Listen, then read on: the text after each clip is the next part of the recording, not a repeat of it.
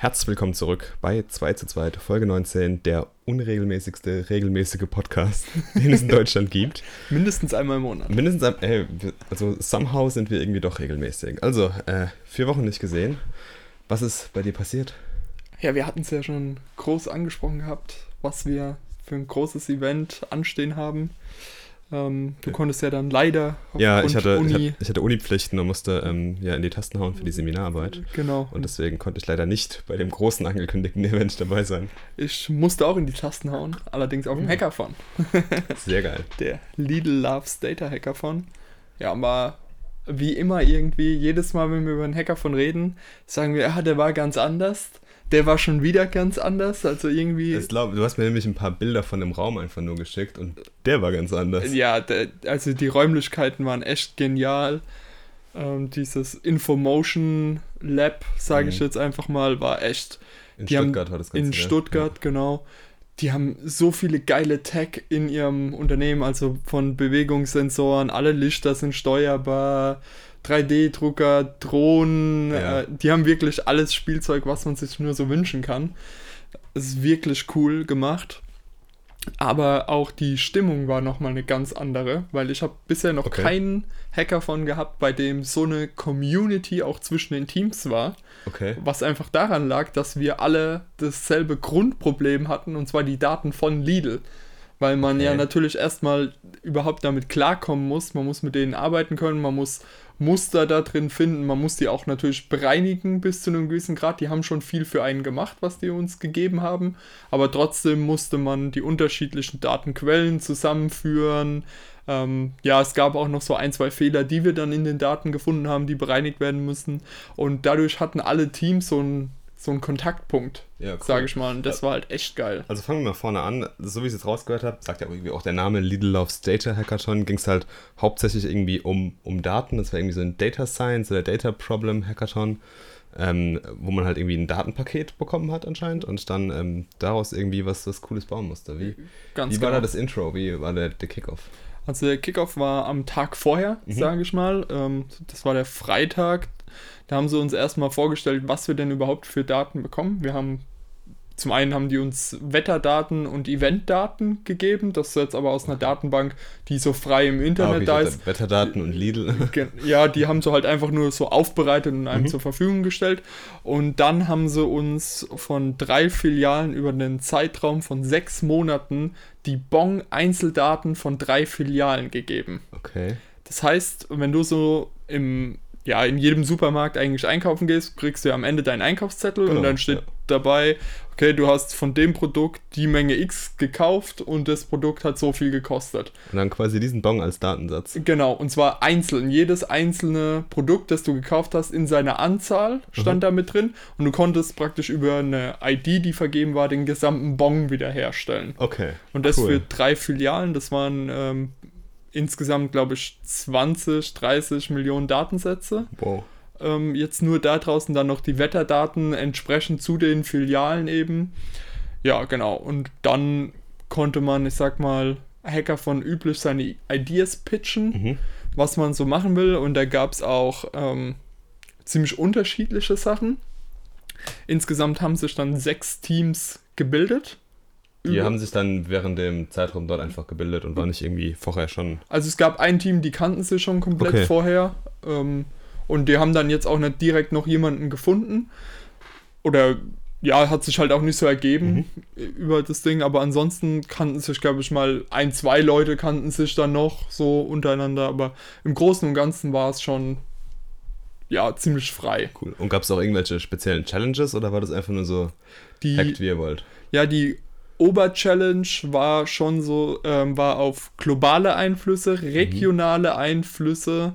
Das waren so die beiden Challenges. Aber die haben auch gesagt, dass sie sich für alles eigentlich interessieren. Wenn jemand eine andere kreative Idee hat, super, sind sie direkt dabei. Cool. Genau, und dann haben sich so diese sechs Ideen entwickelt. Ähm, die eine Idee war aufgrund einer Geschichte, die ein Vertreter von Lidl erzählt hatte, dass es ja zum Beispiel vorkommen könnte, dass in einer Filiale ein Produkt ausverkauft ist, aber in der Ja. Nachbarfiliale oder ein Ort weiter in der Lidl-Filiale Ah, gibt es noch oft. noch jede Menge von dem Produkt. Das kenne ich. Und dann haben die praktisch so eine Infrastrukturlösung sich überlegt, wie man ähm, das erkennen könnte. Okay. Und dann praktisch automatisch einen Alarm triggert und dann zum Beispiel ein Lieferdienst, der holt dann halt, keine Ahnung, 6 6er Bier bei der einen Filiale ab und bringt die zu der anderen, weil da halt gerade nebendran irgendein Konzert ist und die brauchen noch Bier. Cool. Das war so das Beispielszenario. Dann die nächste Gruppe, die haben sich überlegt, was könnten wir denn für Essenstrend aufgrund der Bong-Daten uns ja da rausfiltern praktisch und dann auf den Bon Rezeptvorschläge mitdrucken. was, okay. Weil Lidl hat ja dieses Lidl Kochstudio, Ja. wo man praktisch Rezepte online sich angucken kann. Ja, Ja, genau, ja, okay. und ähm, dann praktisch diese Daten verbinden mit den Bong-Daten und daraus dann Rezeptempfehlungen Gar nicht geben. mal so blöd.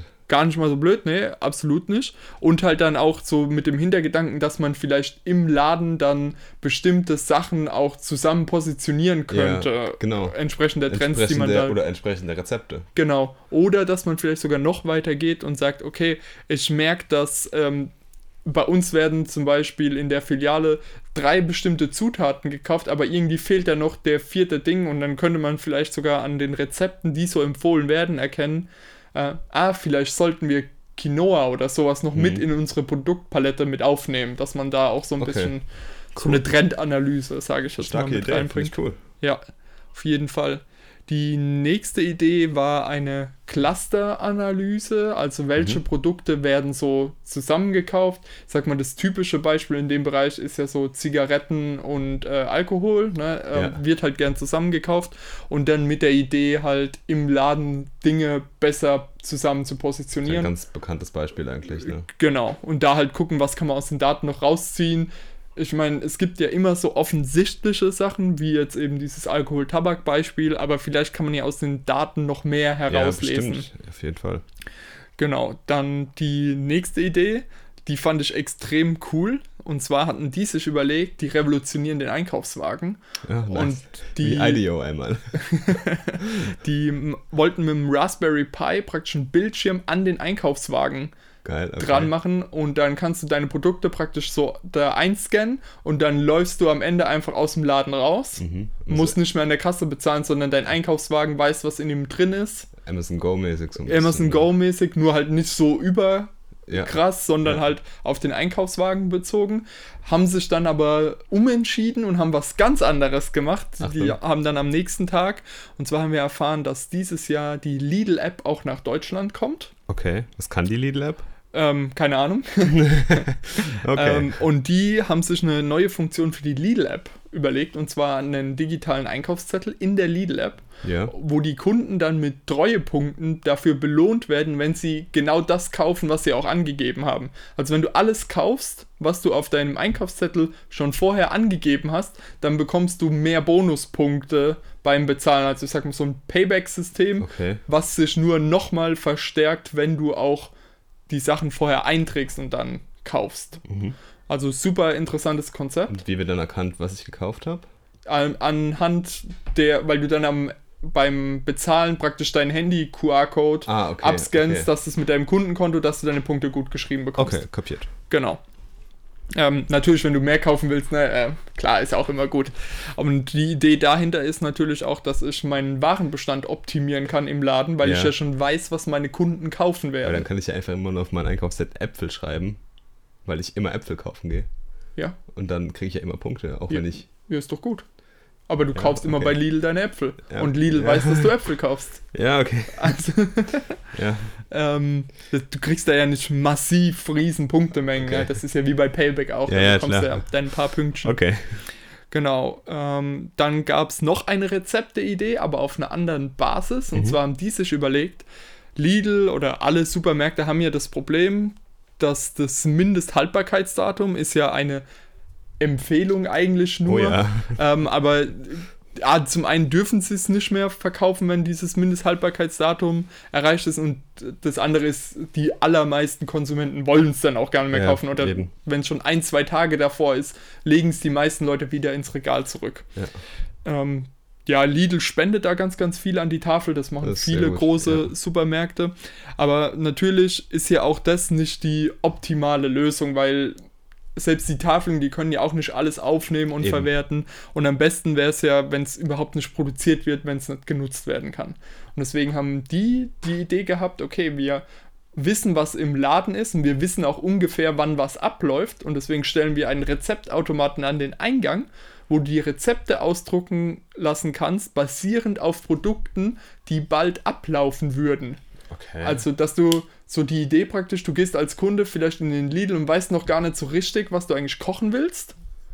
Ja, sondern du gehst mal so einfach, okay, guckst mal, was halt so ja, da ist. Halt Wocheneinkäufe so. Ja, Genau, Ja, okay. holst dir so ein bisschen Inspiration ab Mhm. oder auch vielleicht die, äh, die Familie, die nicht mehr weiß, was sie jetzt kochen soll, die kochen immer das Gleiche und dann haben sie da so ein bisschen. Inspiration. Und Lidl hat halt den Vorteil, dass es Produkte darüber absetzen könnte, die kurz vor dem Ablaufen stehen. Ist aber ist unheimlich schwer, wenn ich jetzt mal so mir überlege, im Kühlregal liegen bestimmt irgendwie ja nicht immer nur der eine Frischkäse, sondern der eine ist vielleicht am 14.04. fertig, der andere am 25. und der nächste am 27. Also die, die variieren ja meistens die, die ganzen Daten. Ne? Ja, also die, die Idee war dann schon, das, den kompletten Produktnamen auf den Einkaufszettel zu schreiben, also nicht Frischkäse drauf zu schreiben, sondern Ja. zum Beispiel Philadelphia Frischkäse. Und dann sind ja bei, bei den Supermärkten die Sachen immer so auf, einsortiert in die Regale, dass das, was noch am längsten haltbar ist, Weiter ganz hinten hinten ist. ist. Ja, okay. Und das heißt, dann ist die Idee, okay, der Kunde greift sich auch das Ja, Vorderste okay, klar. weg. Meistens haben ja auch, ich habe es jetzt gerade beim, beim Rewe wieder letztens gesehen oder beim Aldi, ähm, die haben da immer so minus 30% Baba drauf, wenn es Genau, kurz vom, vom ähm, Mindesthaltbarkeitsdatum ist. Ja. Genau, sowas kann man dann natürlich auch machen. Aber praktisch so die Idee, Rezeptinspiration zu geben in Verbindung mit Mhm. Ähm, einem Nutzen für das Unternehmen an der Stelle. Stark. Und ähm, wer jetzt aufgepasst hat, hat mitbekommen, dass das fünf Teams waren. Da Ja. bleibt nur noch das Team, was Wuhu. in dem das ich Beste war. kommt zum Schluss, habe ich gehört. Naja, ähm, ja, wir haben uns extrem auf diese lokalen Einflüsse fokussiert von der Idee her Mhm. und hatten die Idee, ein Dashboard zu bauen, was dem Filialleiter dabei hilft, besser Waren einzukaufen, aufgrund von saisonalen Trends, äh, Wetterabhängigkeiten und Eventabhängigkeiten. Zum Beispiel, ja, ist natürlich klar, im Sommer wird mehr Eis gekauft, aber Ja. wie viel mehr zum Beispiel? Mhm. Ja, und dass man da dann praktisch so Empfehlungen geben kann, wie sollte der Filialleiter einkaufen. Das ist natürlich auch was, was extrem interessant ist für neue Filialleiter, Klar. ne, die, weil je länger man in dem Geschäft drin ist, desto mehr Erfahrungswerte hat man natürlich auch Logisch. einfach. Ähm, und so könnte man praktisch jungen Filialleitern oder unerfahrenen Filialleitern eine Möglichkeit geben, nicht zu viel oder zu wenig Ware Ja, also zu man bestellen. kann ja dann auch vielleicht ein bisschen zielgerichteter einkaufen, dass man halt jetzt nicht zu viel oder auch zu wenig von irgendwas kauft, dass man den, Ganz genau. den Einkauf da ein bisschen steuern kann. Cool. Ganz genau. Und dass man halt vielleicht auch zum Beispiel Abhängigkeiten entdeckt, die davor überhaupt nicht klar waren. Ja. Vielleicht kriegt man gar nicht mit. Ich meine, ich sag mal, man bekommt noch mit, wann der lokale Fußballverein ein Spiel hat, aber vielleicht ähm, kriegt man nicht mit, dass irgendein Konzert ist. Mhm. Und wenn das Konzert jedes Jahr zum Beispiel ist, könnte man da ja was rauslesen oder wenn ähnliche Konzertarten, die ziehen ja eigentlich immer dieselben Leute an. Und wenn die halt davor immer zu Lidl gehen und sich irgendwie, was weiß ich, noch ein Getränk holen oder eine Tüte Chips oder Mhm. eine Tafel Schokolade für in die Jackentasche, Mhm. dann kann ich so Trends erkennen und dem Filialleiter daraufhin bessere Empfehlungen geben. Cool. Genau. Sehr schön. Coole Teams, coole, coole Themen. Wie, wie, wie hat sich ein Team gefunden? Wie waren die Leute? Wie wart ihr zusammengestellt? Was waren da so die Skills? Ja, ähm, also wir waren alle relativ fit, was Datenbanken anging, also so Grund, Grundlagen SQL-mäßig. Mhm. Ähm, zwei haben sich dann darauf spezialisiert, die Daten aufzubereiten Cool, und ähm, mal ja auch zu gucken nach Anomalien. Zum Beispiel haben wir dann eine super merkwürdige Anomalie gefunden, dass um Silvester rum plötzlich ein Produkt unheimlich stark verkauft wurde, viel mehr als jedes andere Produkt. Okay. Ja, man äh, war irgendein äh, Feuerkörperprodukt. Ja, also so Knaller, irgend so, Ah, so Böller. Ja, ja, klar, logisch. Ähm, ja. genau, ja, logisch. Aber wenn man sich halt die Daten anguckt, dann ist man, man- man super verwirrt.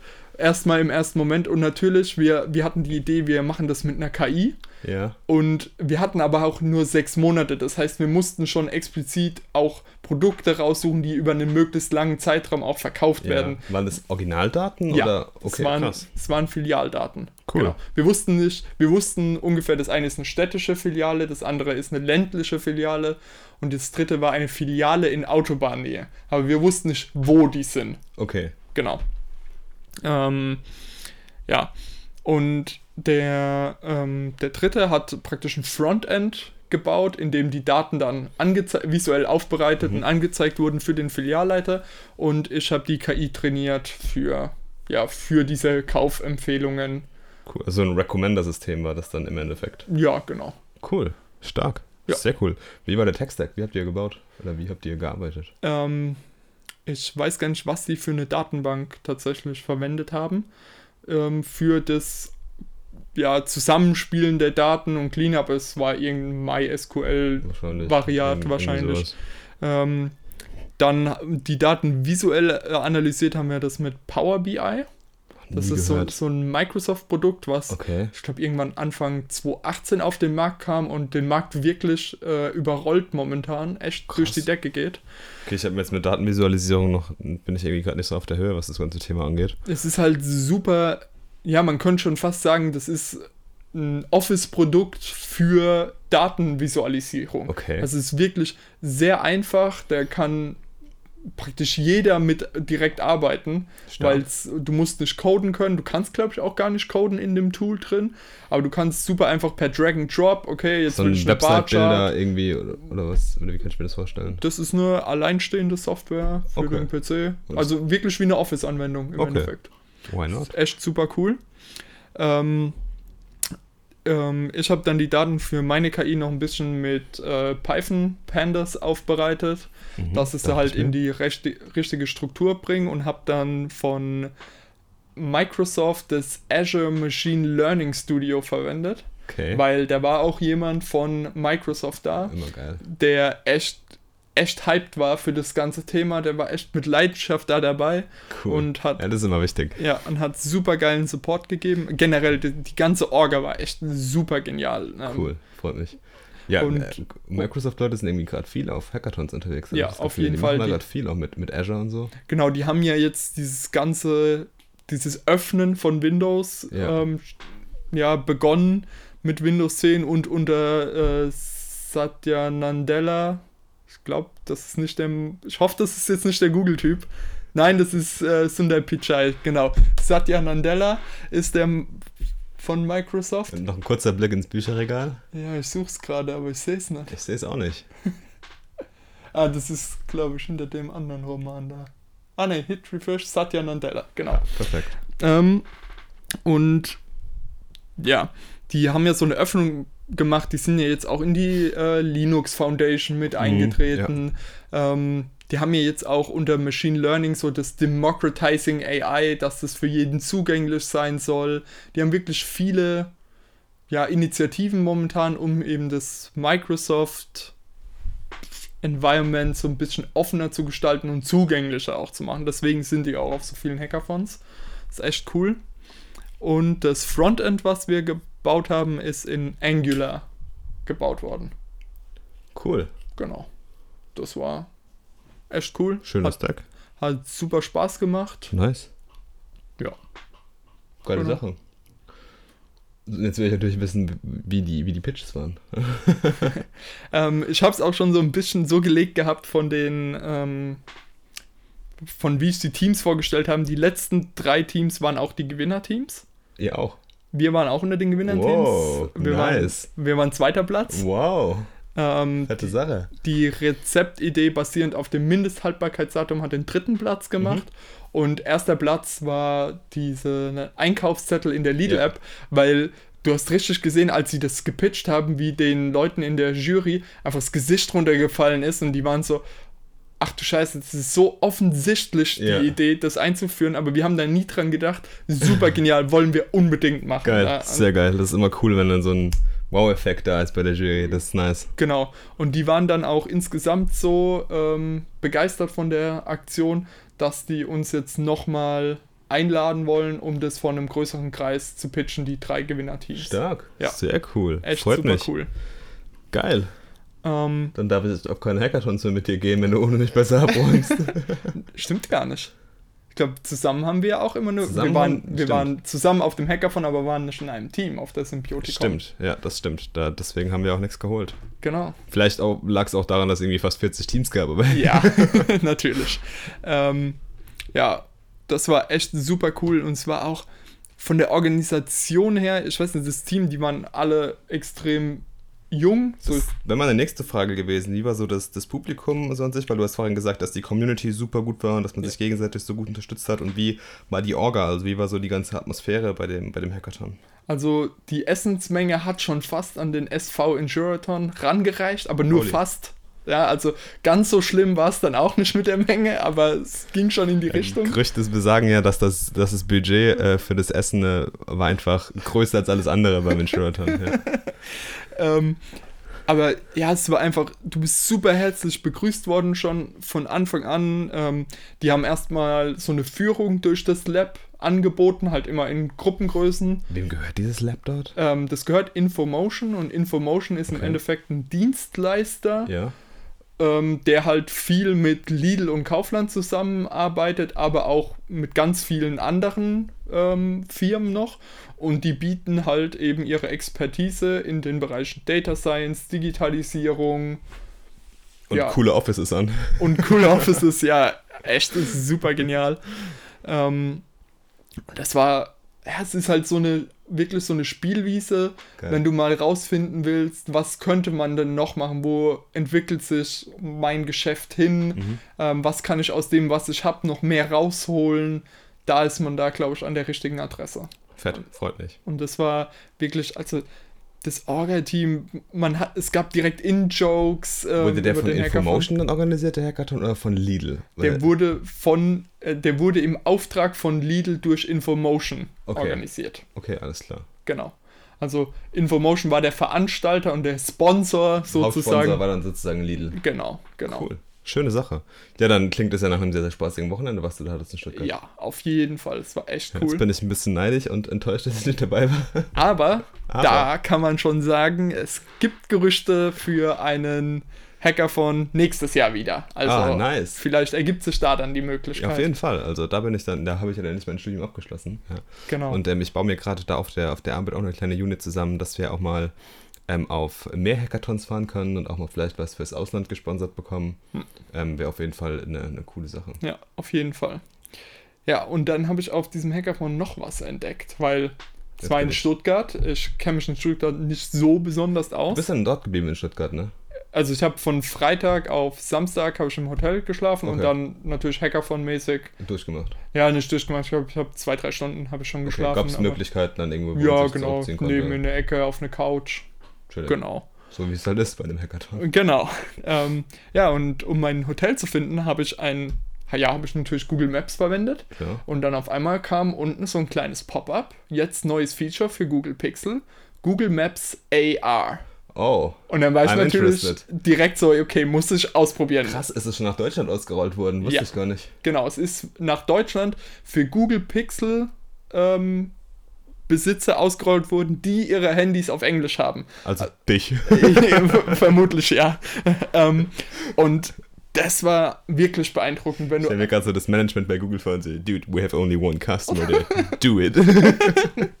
Ja, also das war wirklich geil. Du, du kommst einfach raus. Du kennst es ja manchmal, dass dein Handy zum Beispiel nicht richtig erkennt, in welche Richtung es gerade guckt. Dass du erst Ja. irgendwie zwei Schritte in die falsche Richtung läufst, bis du siehst, ah, okay, ich muss eigentlich in die Straßenrichtung. Ja, ich habe was über Google AR habe ich gehört, äh, als ich mal für meinen Podcast recherchiert habe. Das habe ich irgendwann mal auch in der News-Section bei mir erwähnt. Ähm, für, für Amerika ist es ganz geil, gerade wenn du irgendwie in einer fremden Stadt bist.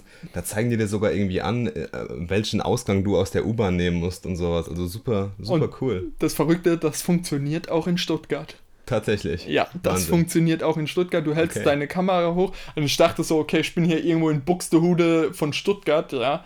Ähm, kein Gebäude sah irgendwie super jetzt markant aus. Ja. Hebt es hoch, scannen einmal nach links, einmal nach rechts und dann war das so, bup, da lang. Ähm, nimm am besten jetzt, ähm, geh hier schon über die Ampel auf die andere Straßenseite, weil weiter unten ist, äh, ist kein, kein Zebrastreifen oder so, Okay. sondern nur so ein Übergang über die Straße, deswegen Ja. ist da sicherer. Und ich war so, geil. The Future. Ja, Und da stell war dir ich das jetzt mal in der Brille verbaut vor. ja, das ist halt wirklich richtig geil gewesen. Ähm, ich war super geflasht in dem Moment, dass es überhaupt funktioniert. Ja. Ähm, super genial. Also Krass. richtig viel Spaß mit. Dann haben dich ja gerade 18 Google-Mitarbeiter gemonitort und jeden Schritt von dir beobachtet, was du da machst. Das könnte so gut sein, ja. Aber es war wirklich, es war mal wieder so ein Wow-Faktor in Technik. Das ist immer schön, ja. Ja. Jetzt, wo Google immer mehr und mehr Produkte be begräbt, ja, dass sie Ja. wenigstens dann auch noch immer coole Sachen raushauen, ja. ja, Freut das mich. richtig. Ja, cool, also habe ich gehört, ähm, geiler Hackathon beim Auf jeden Fall. Little Loves a Data Hackathon in Stuttgart. Und abschließende Note, wenn du jetzt äh, sagen müsstest, war das der beste Hackathon, auf dem du je warst, oder es bessere? Das ist schwer. Das ist schwierig, weil Das die alle sehr schwer. unterschiedlich sind, ich Ja. weiß. Ja, das kann man so, ich weiß nicht, das kann man so nicht sagen. Wenn du ihm eine Schulnote geben müsstest. Was München eine 1 geben. Echt? Ja. Stark. Das ist eine Ansage. Aber dann wüsste ich aktuell auch eigentlich keinen Hacker, von dem ich keine 1 geben würde. Echt? Ich würde dem Symbiotikon, glaube ich, eine 2 geben. Äh, Aber nicht, nicht wegen Orga und weil einfach, weil einfach subjektives Empfinden sagt, zu viele Menschen. Ja, gut. Ja. Ist einfach also, Geschmackssache, ja, glaube ich. Ja. Das auf jeden Fall. Ähm, klar, äh, Abzug in der B-Note für die Symbiotikon, dass es kein Kaffee über Nacht gab. Ja. Das war ein bisschen hart. ja, das war hart. Ähm, Und kein Tageslicht. Und kein 48 Stunden. Tageslicht. Das war heavy. Das war heavy. Ich bin ja erstmal rausgekommen und dachte mir so, oh mein Gott, what's happening? Das war schon krass. ja, aber so insgesamt könnte ich eigentlich zu keinem jetzt irgendwie sagen, dass der. Die waren halt auch alle anders. Du kannst Ja. keinen miteinander wirklich vergleichen. Das ist aber immer geil, weil man Ja. merkt es irgendwie so, dass man, dass es jetzt viel mehr Hackathons gibt als noch vor Das ein paar Jahren. Also irgendwie, wenn ich jetzt Google irgendwie jetzt im Umkreis von 200 Kilometern, äh, finde ich wahrscheinlich jedes Wochenende einen Hackathon, auf den ich gehen könnte. Ja. Das finde ich schon mal super geil. Und irgendwie habe ich das Gefühl, eigentlich müssten die doch alle voneinander sich ein bisschen was abgucken. Also ich war ja auch bei der Orga beim Insureton dabei und da haben wir uns auch andere Companies angeschaut und geschaut, okay, wie machen die ihre Hackathons und wie organisieren die das und wie ist so der Ablauf und was waren Erfahrungen jetzt von anderen Leuten, die schon Hackathons gemacht haben. Ja. Aber trotzdem ist in der Umsetzung dann jeder Hackathon irgendwie anders. Das finde ich irgendwie genial. Ja, das ist echt. Das- Das macht richtig viel Das macht einfach Spaß. echt spannend, ja. Ja. Das ist eine coole Sache. Ja. Und wir können ja eigentlich jetzt schon ankündigen, dass wir nächste Woche schon wieder auf dem Hackathon sind. Ja, genau. Ja, wir haben gestern die Zusage bekommen. Wir sind beim Q-Summit Stohack, beim. Hackathon von Stokart. Da war ähm, in Mannheim quasi ein Heimspiel für uns. Ja. Und da werden wir natürlich so richtig die Sau rauslassen. Wir sind gespannt, was es für Themen geben wird. Ich glaube, Teams werden schon eingeteilt. Ich weiß gar nicht, mit wem wir jetzt in dem Team sind. Vielleicht sind wir nur zu zweit. Ähm, wir werden das Ding rocken. Und ähm, ja, das Ganze wird quasi im Rahmen vom Q-Summit stattfinden, der Konferenz, Messe, tralala, äh, für Entrepreneurship and Innovation an der Universität Mannheim. Ja. Ähm, irgendwann nächste Woche nach den, nach den Osterfeiertagen. Und da findet auch ab dem Dienstag, glaube ich, für ein paar Stunden oder für einen Tag ein Hackathon statt. Und da sind wir mächtig gespannt drauf, was uns da erwarten wird, ähm, wie das Ganze sein wird, wie die Atmosphäre sein wird, wie das Essen natürlich sein wird. Ja, auf jeden Fall. Und ähm, ja, was da für tolle Menschen kommen und was da für coole Anwendungen bauen. Und diesmal sind wir wieder zu zweit am Start. Genau. Zu dritt sogar der Max, der Ah, ja auch mit auch uns noch auf der Symbiotikon war, ja, wundervoll. Ja, wundervoll. Dann Genau. sind wir schon ein Team quasi. Quasi ja, wenn wir Ja. so auch eingeteilt wurden dann. weil der, Ja, ich meine, mich haben sie ja schon mit David angeschrieben, also ich denke mal, dass wir in einem Team sind. Genau, also das wir, und klar werden wir auch wieder über das Essen berichten, weil wir sind ja Gordon Ramsay der Hackathons. ja, wir judgen die Hackathons nur nach Food. Ja, natürlich. Stark. Was hast du noch? Ja, ich hätte ein kleineres Thema, weil Hau raus. morgen kommt ja Game of Thrones oder heute Nacht. Das nennst du ein kleines Thema. ja, ich habe ein kleines Thema in dem Rahmen Ja, okay, praktisch dabei. raus. Und zwar, wie du vielleicht weißt, sind viele der Visual Effects Künstler von Game of Thrones aus Deutschland, Ja. aus Frankfurt und Was ich sehr, Berlin. sehr cool finde. Genau. Und die haben dieses Jahr in Berlin eine Ausstellung gemacht, Unseen Westeros. Oh mein Gott. Jetzt hatte ich keine Lust für so eine Game of Thrones Bilderausstellung Ja. nach Berlin zu fahren. sind es dann nur Bilder, also keine Experience. Das sind, es sind nur Bilder und Okay. Texte dazu. Okay. Die Texte wurden geschrieben von Alpa Turfan von Cinema Strikes Back, dem YouTube-Kanal Ah, über Filme, cool, cool. Comics und mehr. äh, ist, glaube ich, die Tagline. Ähm, und die haben dann, weil sie ja natürlich gesagt haben, natürlich kann nicht jeder nach Berlin kommen, um sich diese Ausstellung anzugehen. Die soll eventuell sogar noch in die USA kommen, diese Ausstellung. Ähm, Es steht aber noch in den Sternen. Und die haben dann eine Indiegogo-Campaign gestartet und haben da ein Artbook zusammen mit den Cool. Texten gemacht. Und genau, da liegt das. Nice, ich Äh, habe gerade so drauf geschält, weil es sieht echt nach einem wunderschönen Coffee Table Book an. Ja, genau, und das ist es auch. Also es sind ein paar Texte nebendran. Natürlich keine wirklich neuen Informationen, weil die ja auch Ja. nur die Infos, die wir halt aus den Büchern kennen, aufbereitet haben, Die passend haben, zu den die haben wir Bildern. alle aufgesaugt. Genau. Und ähm, dann halt diese wunderschönen Bilder in einem wirklich tollen Druck in Nice. diesem Buch Sieht zusammengefasst. super aus. Darf ich mal reinschauen? Natürlich. Ich schau mal rein. Du musst jetzt weiterreden, während, Ja. ich, während ich verblüfft reinschaue. Und ich hatte schon wieder ganz vergessen, dass ich diese Campaign ja auch gebackt habe, weil das irgendwann im Anfang Februar war und jetzt kam dann endlich dieses Buch. Geil. als kleines Goodie, weil die Campaign so gut gelaufen ist, haben sie nochmal zwei Artprints als, ja, als in einem halben, ja, ich weiß nicht gar nicht, was das für ein Format das ist. ist. glaube ich, kein, kein DIN-A-Format auf jeden Fall. ja, genau, es ist kein DIN A-Format, ich glaube, das ist DIN A3 Breite, aber halt nur die Breite, das ist der halbe, ein halbes DIN A3, würde ich jetzt mal sagen. Das ist ein komisches Format. genau. Ähm, Aber es sieht geil aus und das, der, dieser Widescreen lässt es halt natürlich auch mega geil wirken irgendwie. Ne? Genau. Und also die Bilder sehen halt wirklich Wahnsinnig gut aus. teilweise richtig atemberaubend aus. Und du Das bist so, stimmt. oh mein Gott, ich will einfach, dass, dass äh, HBO immer weitermacht in diesem Universum. ist Und auch ein ganz geiler Stil irgendwie in den Bildern. Ich habe jetzt gerade so die, die ersten paar, paar Seiten. Es ist wahnsinnig genial gezeichnet irgendwie. ja, So ein bisschen, äh, ja, ein bisschen comic-mäßig, aber es sieht auch so ein bisschen nach, äh, hier, nach CGI aus. Also es Mhm. ist wahnsinnig cool gemacht. genau. Es ist alles am Computer gemalt, Ja. tatsächlich. Ähm, und die Bilder sind Wow. wirklich toll. Und Die sind wirklich toll. genau, und das habe ich dann einfach die Woche verschlungen, in, mich in die Bilder vertieft, die Texte gelesen. und Krass. Also wer da noch irgendwie die Chance hat, wer wirklich Hardcore Game of Thrones Fan ist, der sollte sich da auf jeden Fall mal gucken, dass er da irgendwie noch Definitiv. drankommt. Das lohnt sich wirklich. Das lohnt sich. Abartig. ja, Eine geile Sache, wirklich. Sieht richtig, richtig gut aus. genau. Deswegen ist eine kleinere Sache im großen, in der großen Welt von Game of Thrones, In der sehr großen Welt. ja, die jetzt so langsam ihr Ende findet. Also zum Zeitpunkt der Aufnahme haben wir ungefähr noch fünf Stunden, bis die erste Folge rauskommt. wir sind jetzt am überlegen, ob wir nicht einfach fünf Stunden lang reden und, dann, oh, das könnten wir eigentlich auch mal machen, so eine Folge gucken und währenddessen den Podcast live aufnehmen. das wäre cool. Das wäre eine coole Sache. Vielleicht Ja. machen wir das mal so beim Finale vielleicht, so wenn es epic ist. vielleicht, vielleicht können wir uns das. Ja, wie, wie- ist dein Hype-Level auf die neue Staffel? ähm, extrem hoch. Auf jeden Fall, weil ich jetzt auch, ich meine, wie lange ist es jetzt? Wie lange gucken wir das? Acht Jahre? Ein bisschen Ja. mehr? Achteinhalb? Ja, Warten so wir jetzt. ungefähr, ja. Ähm, jetzt will man auch einfach, dass die Story zu Ende kommt. Ich bin ja jemand, der eigentlich von den Büchern her kommt. Ja, Auch wenn ich die erst gelesen habe, als die erste Staffel rauskam. Also ich war nicht jemand, der die Bücher davor kannte. Aber ich habe erst die Bücher gelesen, bevor ich die Serie gelesen habe. Natürlich hätte ich mir gewünscht, dass die Bücher vorher fertig werden. Aber jetzt nehme ich das, was ich bekommen kann und bin extrem gespannt auf die neue Staffel. ich glaube, ich bin irgendwann so bei Staffel 4 eingestiegen damals. Okay, und oh, das ist ja super geil. Da kannst du ja richtig durchbingen erstmal. Ja, ich habe echt die ersten vier Staffeln, glaube ich, so hart weggerockt. Das war abartig. Und das Geile war, ich war komplett ungespoilert. Oh, das ist hart. Ja, das, und Okay. Das ja. ist, also weil das Thema irgendwie komplett an mir vorbeigegangen ist. Ich weiß gar nicht wieso. Und dann hast du mal angefangen damit. Dann habe ich mir die Bücher geholt, habe die ersten beiden Bücher gelesen, die Hörbücher dazu geho- gehört. Und dann habe ich irgendwann gesagt, ja, okay, ich habe jetzt mal einfach einen Blick in die, in die Serie rein. Und die hat mir dann so genial gefangen, gefallen, allerdings nur auf Englisch. Ähm, Natürlich. nee, weil, sorry, bei John Schnee hat es bei mir aufgehört. und ähm, ja, nee, da war ich echt, echt stoked und war halt wirklich komplett, komplett ungespoilert und habe dann echt die ersten, äh, ersten vier Staffeln, glaube ich, direkt verschlungen. Und wer weiß, was am Ende von der dritten Staffel passiert, das ist ja. ja, ganz genau. ja. Ah, geil. Und ich bin jetzt auch mega äh, hyped auf die, auf die letzte Staffel. Ich habe jetzt gerade letztens nochmal die siebte Staffel mir ins Gedächtnis gerufen, weil es auch schon wieder eine Weile her ist, seitdem man Ja. die gesehen hat. Ne? Ja.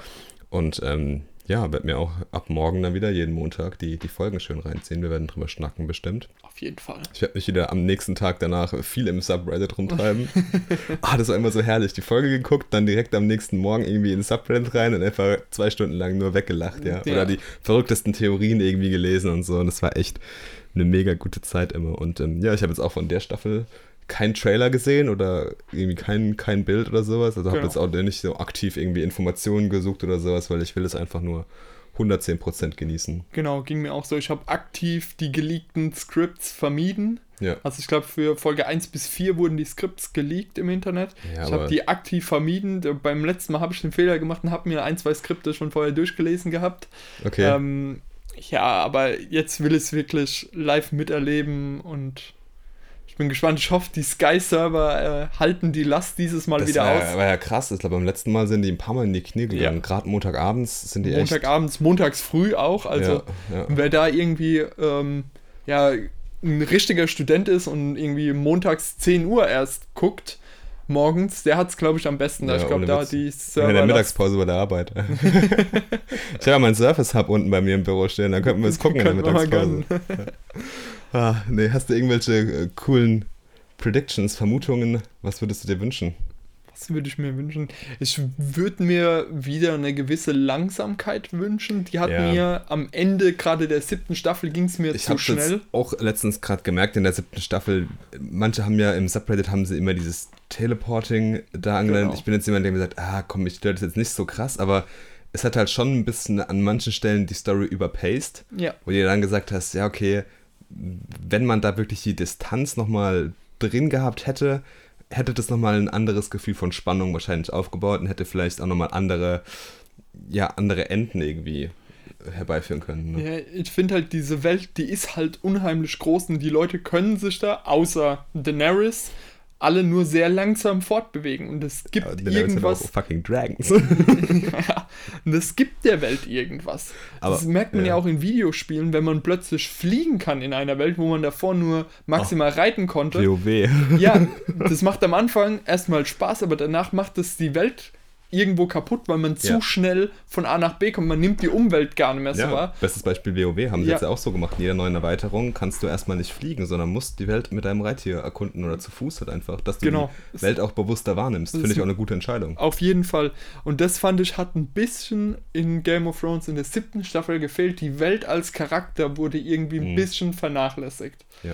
Ähm, das wünsche ich mir noch mal ein bisschen mehr, weil die Welt ist geil. Die haben jetzt ist so ein wahnsinnig. unheimliches Budget, dass die da noch mal richtig reinbuttern Du hast vorhin konnten. gesagt, was hatte eine 15 Millionen pro Folge. pro Folge, das muss man auf der Zunge zergehen lassen. Ich glaube, manche Blockbuster-Filme haben nicht mal so ein Budget vielleicht. Ja, das ist, also das ist wirklich gigantisch. Also Ja. ich meine, der Hype ist natürlich auch Der riesengroß. ist riesig, ja. Ja. Logisch. Und ansonsten hoffe ich eigentlich, dass sie, ähm, es klingt jetzt so einfach zu sagen, aber dass sie halt das Ganze zu einem würdigen Ende Hm. bringen, das irgendwie und natürlich auf einen Clegane Bowl hoffe ich natürlich Den will auch. jeder. Ja. Aber da haben sie in der letzten Folge, siebte Staffel, waren ja nochmal die äh, Vermutungen, Ja. ja, da wurde ja nochmal spekuliert, dass da was kommen könnte. Das wäre Genau. auf jeden Fall eine geile Sache. ja. Hast du irgendwelche Theorien, Hoffnungen? Ah, Theorien, es gibt so viel verschiedene. Ich habe ja mal so ein paar Fantheorien Mhm. ähm, irgendwie mal irgendwie mal angeschaut. Da gibt es ja irgendwie, äh, gab es ja so, so, so eine Bilderreihe irgendwie, dass irgendwie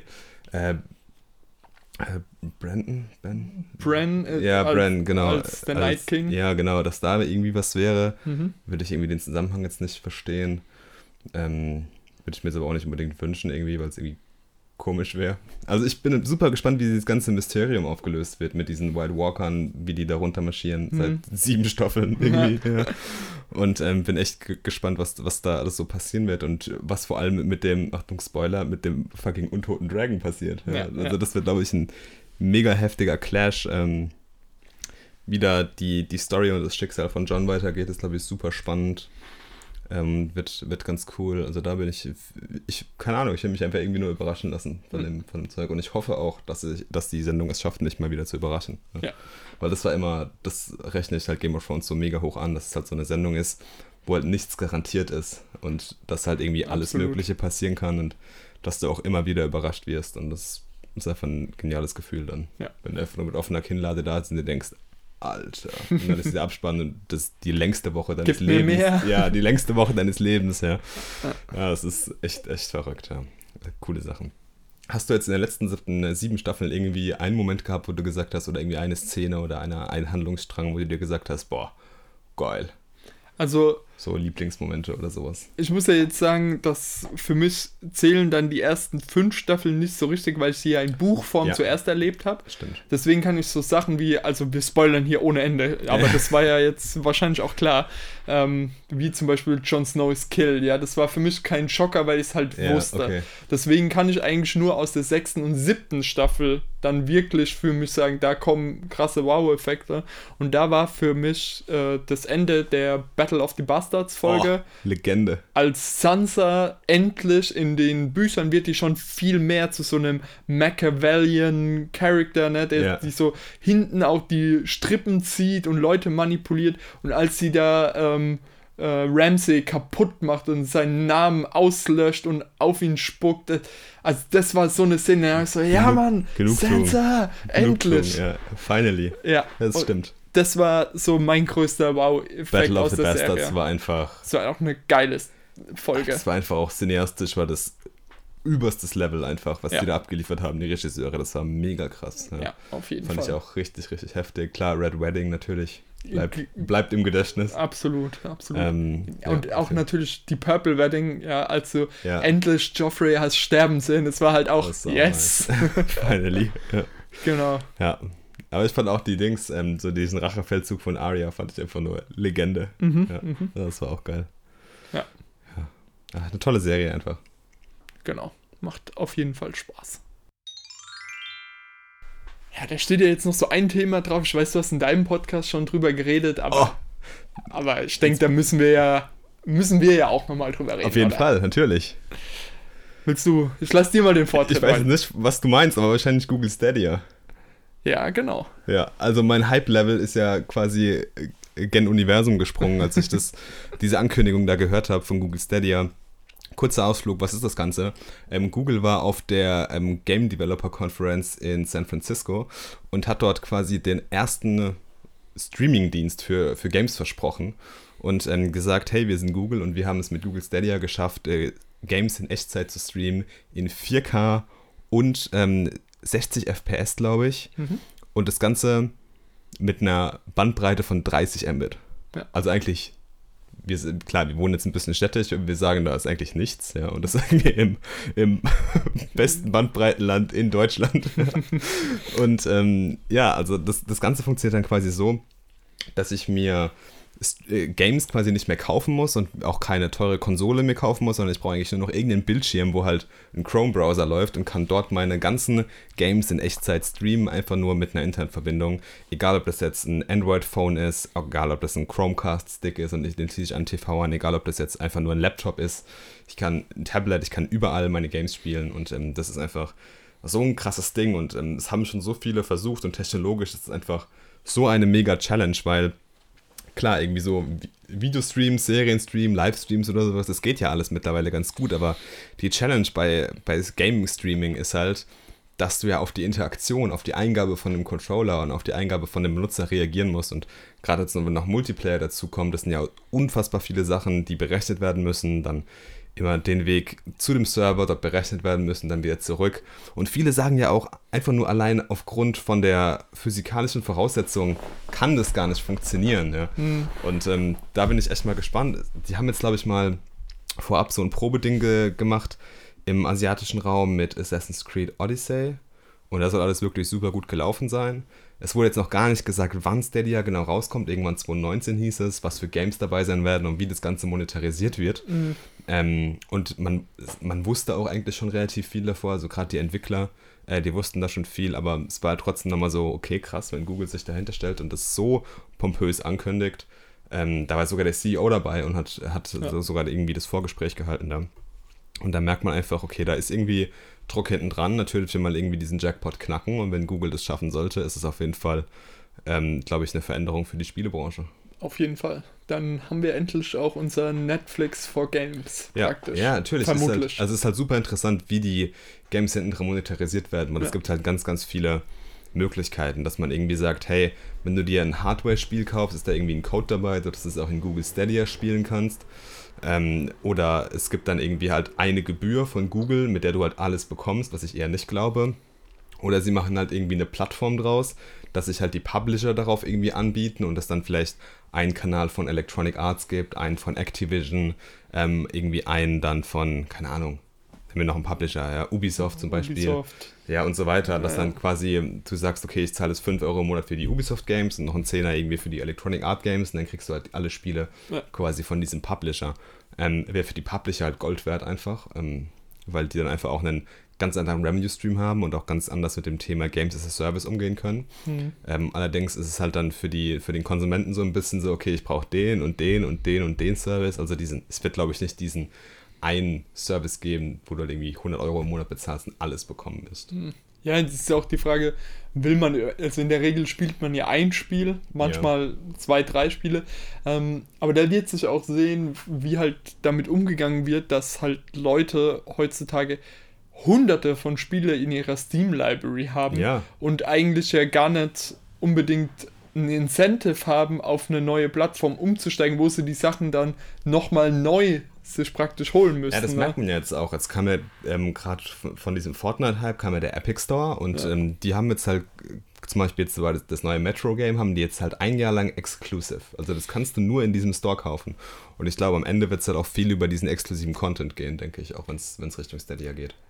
Ja, ich, das wird man sehen. Ich weiß nicht, ähm, beim Epic Store gibt es ja, okay, das hat auch noch mehr Hintergründe, warum die gehatet werden für ihren Store, weil da ja auch das Gerücht rumgeht, die gehören ja, Epic gehört, glaube ich, zu 40% dem chinesischen Konzern Tencent. Oh. Und deswegen ähm, schreien viele Leute halt Chinese Spyware, dass du das auf deinem Computer installierst und dann halt, ja, praktisch einen Zugang für, das, für die chinesische Regierung. Wie viel da an Wahrheit dahinter steckt, ne? ähm, ja, logisch.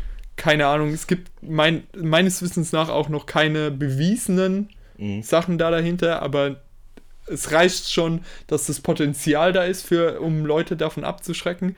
Und das andere ist auch, ähm, wir haben das mit den Konsolen wirklich viel miterlebt, dass da Publisher unheimlich viel ja, Hate von der Community dafür bekommen haben, dass sie es erstmal nur auf einer Plattform veröffentlicht haben oder Ja. dass die exklusiven Content für eine Plattform veröffentlicht haben, so dass jetzt eigentlich Ubisoft und also so Multiplattform-Hersteller davon komplett wieder zurückgegangen sind. Und wenn man sich angeguckt hat, was Borderlands 3 für einen Backlash dafür bekommen haben, dass sie jetzt für sechs Monate exklusiv nur auf dem Epic Game Store sind, Mhm. ähm, also das ist wirklich Heftig, hart. ja. Ja, das ist krass. wirklich hart. Und da haben ganz viele Leute wirklich gesagt, ja, okay, dann warte ich halt sechs Monate. Mhm. Für was brauche ich denn? Ein Videospiel ist halt auch nicht sowas wie jetzt zum Beispiel in Game of Thrones, wo du dann überall Ja, die Spoiler mitbekommst. Ne? Ein Videospiel, natürlich gibt es auch in Videospielen Momente, die einzigartig sind und hervorstehen, aber im Endeffekt ist es ja das Erlebnis, was du dir selbst Genau, erspielst. Genau. Und von dem her ähm, warten ja generell schon immer viele Leute auf die Games of the Year Edition, bevor sie sich das Spiel überhaupt holen. Und wir wissen ja auch alle, wir sollten heutzutage keine Spiele mehr vorbestellen. Mhm. Deswegen weiß ich nicht, ob sich da der Epic Game Store oder auch ein Google Stadia durch exklusiven Content wirklich Ja, okay. hervorheben könnte. Aber was sind, so, was sind so deine Gedanken zu dem Thema Google Stadia und Game Streaming? Ich finde es auf jeden Fall interessant. Ich finde die Technologie auch extrem spannend. Die Sache mit dem Input-Lag ist das, was mich am meisten Ja. fasziniert, weil ja, das dauert einfach Zeit, bis das zu den Servern geht. Und wir wissen ja auch, ähm, in Europa gibt es nicht so viele Google-Server Mhm. aktuell. Da müssten die wahrscheinlich auch deutlich aufrüsten. Und dann muss man sich ja auch noch überlegen, ähm, auf der einen Seite kostet natürlich die Spielelizenz was, aber auf der anderen Seite kostet ja auch die Hardware, auf der das Ganze läuft, muss ja auch was kosten. Also selbst in Google kostet es ja was, äh, in 4K Content zu erzeugen. ja, ja, klar. Ähm, deswegen weiß ich noch nicht, wie, wie stark das wird und ob das vielleicht nicht sogar dann ein bisschen in die Richtung geht, dass man einfach so on the go, ich sag mal Switch-mäßig, Mhm. auf seinem Handy oder Tablet dann einfach noch ein bisschen so ein bisschen Gaming halt mehr mitnehmen kann, weil du interessantere Titel spielen kannst, weil ich Ja. glaube, das ist mit eins der großen Selling Points der Switch ist, dass du geile Spiele unterwegs spielen kannst Yes. und es gibt halt so also ich meine, die Flappy Birds und ähm, Candy Crush dieser Welt in aller Ehre, ja, die machen ja auch mal fünf Minuten Spaß, aber Aber es ist halt kein Gaming, wenn du jetzt halt wirklich mal, sag ich mal, Genau. so ein Couch-Gamer bist. Ne? Genau, es ist kein, du kannst dich nicht in dieser Welt so richtig Eben, verlieren und ja. darauf einlassen. Und da könnte ich mir vorstellen, dass sie vielleicht da so eine Nische finden und da Stimmt. diese mobilen Geräte, ich sag mal, endlich auch attraktiv machen. Mhm. Oder halt, dass sie jetzt Leute, die halt nur noch einen Laptop haben, die keinen großen Tower-PC haben, da vielleicht dann auch noch abholen können und vielleicht so ein paar Konsolengamer praktisch weg von ihrer Konsole bringen. Aber ich glaube, Leute, die heutzutage die hard in Steam unterwegs sind oder ihren Battlenet-Account komplett aufgebohrt haben, ja. Ich glaube, das sind nicht die Leute, für die dieser Service am Ende interessant werden wird. Ja. Weil die haben die Hardware bei sich stehen, die haben Ja, hunderte von Spiele in ihrer Bibliothek, die haben vielleicht im Extremfall haben die eine HTC Vive in ihrem Zimmer stehen, ja. Also ich glaube, da ist ein anderes Segment, was man da finden muss. Ich bin auf jeden Fall super gespannt drauf, Ja, die, die Möglichkeiten, die sie gezeigt haben. Ähm, wenn das auch nur bruchteilweise alles stimmt, ist es auf jeden Fall was, was ein was einen derben Einschlag in die Szene haben wird und da bin ich super gespannt drauf. Ich hätte sogar ähm, die Hoffnung, dass sie vielleicht ein bisschen was in die Richtung, wie du das meinst mit den Channels, dass sie vielleicht so ein Indie-Channel praktisch anbieten, wo Indie-Devs ihre Spiele hochladen und dann bekommen die an der Spielzeit, ich sag mal ähnlich zu Spotify-mäßig, bekommen die dann Revenue Ja, zugespielt. das, das ist ja auch ein Monetarisierungsmodell, was man sich auch schon überlegt hat, dass Ja. du quasi dann für die Time of Use quasi äh, bezahlt wirst. Und das könnte ich mir halt gerade für Indie-Developer super lukrativ vorstellen, Stimmt, weil es ist nicht einfach auf Steam entdeckt zu werden. Das, definitiv. das ist Oh das ja. eine. Und dann das andere, dass dann auch noch Leute dein Produkt kaufen, ist nochmal ein anderes. Ne? Auch wenn es nur ein Euro ist. Und da hat er dann vielleicht mehr Incentive, einfach, okay, ich zahle eh die 5 Euro im Monat, lass mal das Spiel jetzt noch ausprobieren. Mhm. Und da könnte ich mir vorstellen, dass das in der Indie-Community nochmal ein paar Push bringt. Und das finde ich auch, also wenn, wenn man es schafft, Indie-Developer zu unterstützen, ist es in meinem Buch immer was extrem Ja, Positives. macht die Switch ja momentan ganz massiv. Ja. Ähm, und mit diesen Nintendo Indie, Also, Nindies, Nindies heißen sie, glaube ich. Ja, ich glaub's ja, genau auch. so. Also es ist bestimmt auch coole Titel dabei, immer auch coole, coole Indie-Titel immer auf der Switch dabei. Ähm, bin ich mal gespannt, was da alles passieren wird mit Ja. Stadia. Auf jeden Fall. Ja, dann kommen wir mal noch so zu einem ausklingenden Thema, weil eine Sache hatte diese Folge noch nicht und das kann ja eigentlich nicht sein. Oh ja, natürlich. Das ist ja jetzt schon, ich sag mal, das Meme dieses Podcasts, Apple News. Apple News, genau. Und die haben ja auch wieder was rausgehauen. ja. Ähm, Und was weggehauen. Und was weg. ja, ähm, da war ich auch. Okay, fangen wir erstmal an mit, was sie angekündigt haben. Oh. Äh, angekündigt haben, haben sie eigentlich einen Haufen an Subscription-Diensten. Was mich echt gewundert hat, also erste Keynote von Apple, keine Hardware angekündigt. Die Hardware wurde irgendwie eine Woche davor gedroppt, so ganz nebenbei mal, ein paar neue iPads rausgebracht Und neue AirPods. und neue AirPods. Und dann ähm, gab es eigentlich nur Subscription Services auf der ersten Keynote. Genau. Und zwar das, was schon lange bekannt war, dieses Apple TV Plus, oder Apple heißt es? TV Plus, genau. Genau. Ähm, ja, ich sag mal, das Netflix von Apple, ähm, in der, wir hatten ja noch spekuliert, wir hatten Ideen, was Ja, es ja, sein genau. könnte. Aber was ja, sie haben sich ja quasi nur auf diesen exklusiven Content wirklich berufen. Also Ja. man hat überhaupt nicht gesagt, wie das Ganze funktionieren wird, wie viel es kostet vor allem, Ja. ja. was da alles drin ist. Und ähm, okay, wann es startet, ist glaube ich Sommer 2019. Ähm, auch finde ich cool, dass es überall gleich, gleichzeitig startet in über 100 Ländern. Finde ich, Mhm. finde ich schön. Ähm, werde da bestimmt auch mal reinschauen. Ähm, und der Content ist auch stark, also den sie da anbieten. Die, die Leute, die sie auf die Stage geholt haben, sind natürlich alles gesetzte Marken. Ja, das Ja. war einfach eine Bank. Ja, da sieht man auch, dass sie da einfach gut reinpulvern. Aber ich bin halt gespannt, wie sich dann das Angebot differenzieren wird und was da alles in dem Angebot drin sein wird. Ob das nur der exklusive Content dann ist oder Mhm. ob da irgendwie noch mehr dabei ist. Ja, also so, was, was ich da jetzt gesehen habe, war ich so, äh, Ich habe es auch nebenher laufen lassen und ich war jetzt auch nicht so, wow, neat. Äh, Ja, genau. Also ich war jetzt nicht umgehauen davon. genau. Äh, das war dann auch bei dem nächsten Produkt, das war dann, glaube ich, der, der, die Zeitungs-App. Ja, Apple News. Apple News. Plus. Ja. Apple News Premium, keine Ahnung. Was ist aus dem Ei geworden? Warum ist Ja. jetzt alles Plus? Warum ist es alles Plus oder L oder X? Ich weiß es nicht. Ja, das war doch Ei war doch viel Das besser. I, I fand ich iNews. iNews. iNews? Ja. Okay, ja. iNews Plus. Ähm, genau, einfach so, eine, so ein Bundle an Nachrichtenportalen, äh, Portalen, die man dann halt da Was jetzt bekommt. interessanterweise schon richtig viele Subscriber hat. Also das muss anscheinend echt gut angenommen werden, gerade in den Staaten. Ja, gut, weil da halt wirklich große Zeitungen gerade Ja. für die Staaten dabei sind, die, glaube ich, auch zusammen deutlich mehr kosten würden, Definitiv. wenn man sich da jede einzelne kaufen Ja. und dementsprechend. Und die gute Aktion. Experience ist halt auch richtig gut gemacht Ja. in der App. Also gerade auf dem iPad fühlt sich das halt wirklich an, als würde ich in dieser Zeitschrift blättern. Ja, und es ist, da kriegt man auch noch so ein bisschen Zusatzcontent und alles. Also das ist echt eine super, super gute Sache. Also Ja. in Deutschland gibt es die News-App, glaube ich, noch gar nicht so richtig. Ne? Ähm, kann ich keine Aussage Also ich habe es jetzt nicht im App Store gefunden. Vielleicht bin ich ja nur zu, zu blöd. Also es gibt diesen News-Tab irgendwie bei der, bei der Mitteilungszentrale da, aber ansonsten, wenn ich jetzt da in den App Store reingehe, finde ich keine News-App. Hast du mal in deinem Apple Bloatware Ordner auf deinem Homescreen geguckt, den Ja, aber wenn ich jetzt News eingebe, kriege ich nur, guck, siehst du? nur Google Party. News ist an erster Stelle, finde ich auch geil. ja. Flipboard und dann sehe ich nur die ganzen Nachrichtensender, aber Ja, Apple ja. News? No ja, way. ist vielleicht noch nicht da bei uns. Hm. Ja, aber ich glaube, dann war noch ein dritter Subscription Yes. Service dabei. Apple Arcade, Apple Arcade, genau. ohne Plus. Ohne Plus. Und das finde ich interessant. Mhm. Weil ja viele gesagt haben, ähm, ja, während, während Apple irgendwie jetzt noch hier das neue Netflix vorstellt, ist Google schon dabei, das Gaming zu revolutionieren. Ja?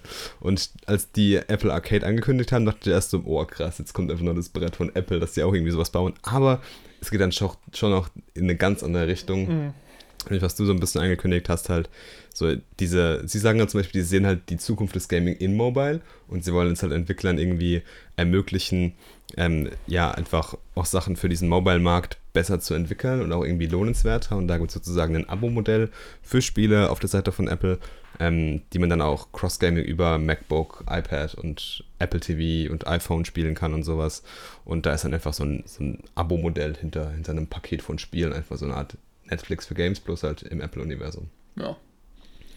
Hat mich jetzt nicht umgehauen, ich weiß nicht, wie die Spiele sein werden. Ich finde es interessant, ähm, aber jetzt auch nicht weiter. Aber was ich interessant fand, war der komplette Plattformgedanke hinter allen drei Mhm. Subscription Services. Ja? Ja. Weil die haben immer wieder betont, auch bei dem Apple TV Plus, wir sind die Plattform, wo die besten Geschichtenerzähler ihre Geschichten erzählen. Und bei den Games haben sie es genauso gemacht. Wir sind die Plattform für die ganzen Games-Entwickler. Die haben nicht gesagt, hey, wir bieten euch hier eine Handvoll Games an. Das finde ich immer was, was Apple ein bisschen differenziert und was sie auch ganz stark machen. Ja, beziehungsweise was sie jetzt seit iTunes das erste Mal wieder machen. Ja, eben. Weil, ich meine, klar, Apple hat das Problem, dass die iPhone-Käufe zurückgegangen sind. Klar. Die Geräte werden ja auch immer teurer. Oh Ähm, yes. es gibt immer weniger Grund auch zu wechseln, weil die Geräte halt einfach so gut geworden sind. Und ähm, ja, warum sollte ich mich jedes Jahr mittlerweile ein neues Handy kaufen? Das kann sich ja auch kaum jemand leisten Mhm. eigentlich. Und dementsprechend müssen die sich jetzt überlegen, okay, wie kann ich neben Hardware Geld machen? Und dann ganz klar Software as a Service oder halt Content as a Service. Ja. Und ja, die haben ja ihre Milliarden neben liegen. Die haben ja keine Ahnung, wie viel Geld auf der hohen Kante liegen. Und dann kann man sie halt in Inhalte stecken. Ne? Dann kann man die Steven Spielbergs dieser Welt für keine Ahnung wie viele Filme, um Leute auf ihre Plattform zu locken. Und wenn die Leute erstmal da sind, dann bleiben die auch da in der Regel. Und dementsprechend ist es aus einer ja, aus einem Business-Sense auf jeden Fall super interessant. Es wird sich zeigen, ob das angenommen wird auf der einen Seite, weil so langsam merke ich echt, dass so eine, ja, gerade was Streaming-Dienste, so eine Müdigkeit, Oh, so, ja. oh, noch einer, ne, Ja, und so. Disney, ah, nice, noch ein Streamingdienst. genau, ähm, hat irgendwie keiner mehr wirklich Bock drauf. Ja, stimmt. Ähm, ob da Apple seine Apple Magic wirken kann, Ob Wird- die Magic überhaupt noch hat, wird Ob- mal interessant. Genau, Ja. das wird auf jeden Fall interessant. Ähm, das bei den Mobile-Spielen, wir sind beide nicht so die Handy- und Tablet-Zocker, Ich habe ein geiles Mobile-Spiel gefunden. ja, Das fesselt mich gerade ein bisschen. aber, ja, so im Großen und aber es Ganzen. sind Ausnahmen immer irgendwie nur. Ja. Genau. Also ich hocke mich jetzt auch nicht in die Bahn und dattel da auf meinem Mobile-Phone genau. vor sich hin. Das Und was ich da dann auch noch interessant finde, ganz viele ähm, Mobile Games sind ja eigentlich so äh, ja Freemium-Spiele, ja, dass du wie, wie geht Apple dann mit sowas um, wenn die meisten Spiele Hm. sowieso kostenlos sind, bekomme ich dann durch meine Subscription irgendwie da Ingame-Guthaben oder da, dazu wurde jetzt so nichts gesagt und das ist in, aus meiner Sicht so, keine Ahnung, irgendwie 99% aller Spiele sind kostenlos, aber du musst dann halt, dass du wirklich spielen kannst, Geld bezahlen. ja, vielleicht will, wollen die mit Apple Arcade wirklich so einen Kontrast dafür haben. Das fände ich nämlich eigentlich eine coole Sache, dass Ja. du darüber dann irgendwie, keine Ahnung, deinen Kids zum Beispiel, ne, da, okay, du kriegst deine 5 Euro im Monat und kannst die halt in irgendein Spiel dann reinstecken, sowas in die Richtung. Wird interessant sein, wie das, wie das abläuft. Aber was hältst du von der letzten Ankündigung, von der Apple Kreditkarte? Ja, ähm, Wow.